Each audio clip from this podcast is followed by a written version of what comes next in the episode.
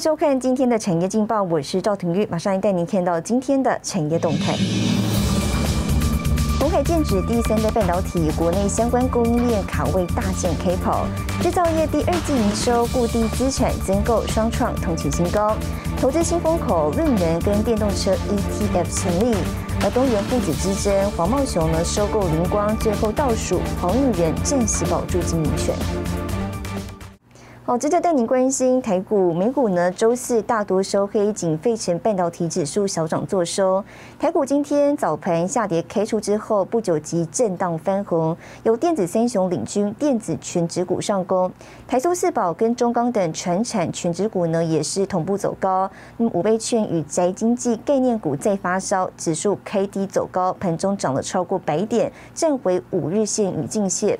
不过呢，成交量是持续低迷，分析指出了。台股短线跌升反弹之后，受美股表现弱势影响，有一定的压力。但是呢，美股科技股仍强势表现，台股渴望在外资回流、电子股的带动下续强，大盘处于金金涨的格局。那么后续补量之后呢，有机会再上攻，提供给您参考。接下来，请看今天的财经一百秒。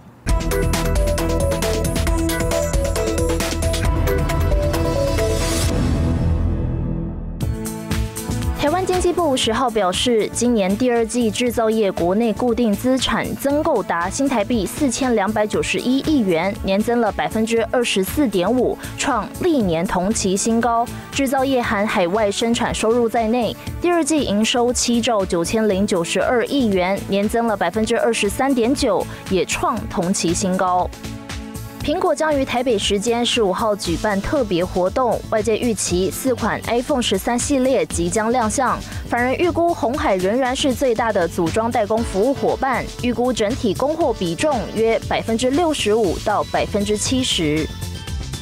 中共监管机构八号约谈了腾讯和网易等游戏企业和平台，要求严格落实规定。受到一连串中共监管行动的波及，彭博预估腾讯和网易的市值已经蒸发超过了六百亿美元，约一点六兆台币。半导体产业景气持续畅旺，研调机构 IC Insights 预期半导体销售可望一路旺到年底。其中，晶圆代工龙头台积电下半年业绩将逐季攀高，全年营收将成长百分之二十四。新唐亚太电视整理报道。台湾半导体实力受到国际瞩目，那么现在呢，多家半导体业者纷纷锁定化合物半导体，也就是所谓的第三代半导体进行发展。美商应用材料八号试出升级技术，让碳化系晶片呢从六寸晶圆生产升级到八寸晶圆。外界预期这将有助于提高台湾第三代半导体的生产量能。Today, we introduced new innovations in our ion implant and CMP portfolios. Semicon 台湾国际半导体线上论坛聚焦第三代半导体科技，全球半导体设备龙头美商应用材料升级技术，让第三代半导体碳化系晶片从六寸晶圆生产升级到八寸晶圆，相当于每片晶圆产出量大大提高到将近一倍。The entire automotive industry is being transformed by new materials like silicon carbide. This will enable them to increase output for the burgeoning demand ahead. 美商印才表示，碳化系可以高效率将电池功率转化为动力扭力，提高电动车的性能和续航能力，因此市场需求极高。新的碳化系晶片热植入技术，可以在对晶格结构破坏最小的情况下注入离子，进而最大化发电量和元件产能。Our next generation of tool architectures significantly improve throughput density. That's the number of wafers processed for a square foot of clean room space. 台湾业界目前以四寸和六寸生产第三代半导体为主流，不过业界预期硬材的新技术将可助攻包括台积电以及转投资的世界先进，率先采用八寸厂进行量产，代表台湾在第三代半导体制造产量上将进一步扩大。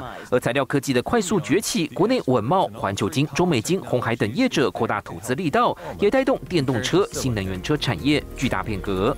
新台电视王冠林、沈维彤，台湾台北报道。带您看到今天的国际重要财经报纸讯息。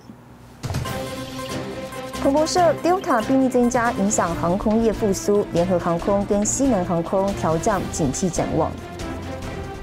金融时报加州通过新法案，加强规范亚马逊仓库劳动负荷量，降低工伤。华尔街日报加密货币交易所 Coinbase 表示呢，接获美国证交会通知，如果启动借贷项目，将遭到起诉。日本财经新闻：疫情重创业绩，日本航空、拟向银行、连贷等调度超过三千亿日元。有越来越多的女性投入科技业，成为优秀的领导者。在台湾的纳米科技产业，也有这么一位成功的女性创业家，以独到的纳米材料技术获得多国净水专利。是什么样的原因，让一位女性邮局公务员辞掉铁饭碗，跨入纳米科技领域？带您一起来看看这位五年级女性创业家的故事。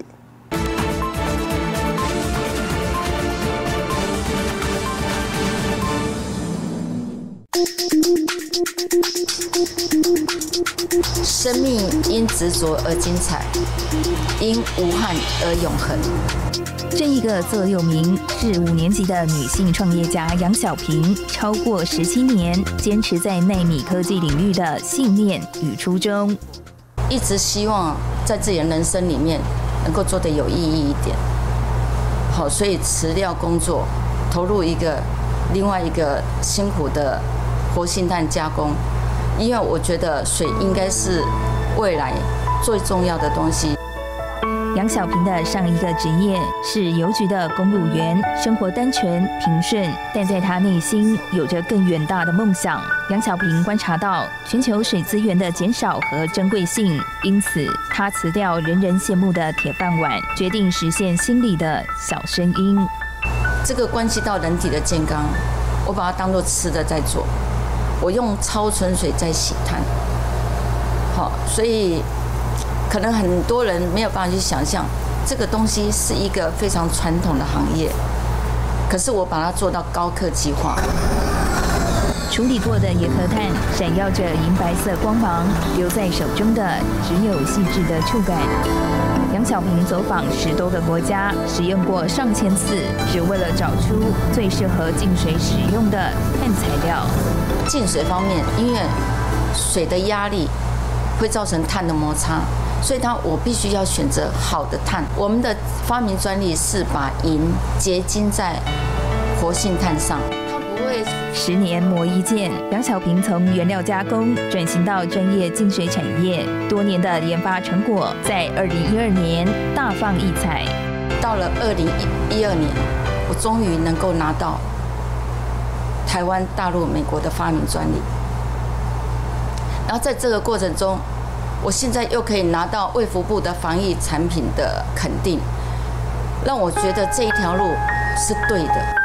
不过这条路杨小平走得很艰辛，朋友啊、同学他们都会觉得我很奇怪，为什么这么爱工作？当然，我非常乐在工作中。因为我知道，人生给我的使命是不一样，我要做的事情也是不一样。我要坚持，我一定要坚持到别人看到我的坚持。有着为他人着想的心，杨小平团队还设计出防疫门。能设置在公共场所，帮助人潮快速消毒通过。这样的设备是有其必要性，是为了台湾还有国际而研发出来的专利产品，所以希望能够为这次的防疫尽一份心力。杨小平同时也是饮用水工会理事，两年已走访全台八十多个福伦社，进行水资源相关专题演讲。杨小平身体力行，希望推动民众对饮用水的重视，也为净水产业带来正向循环的力量。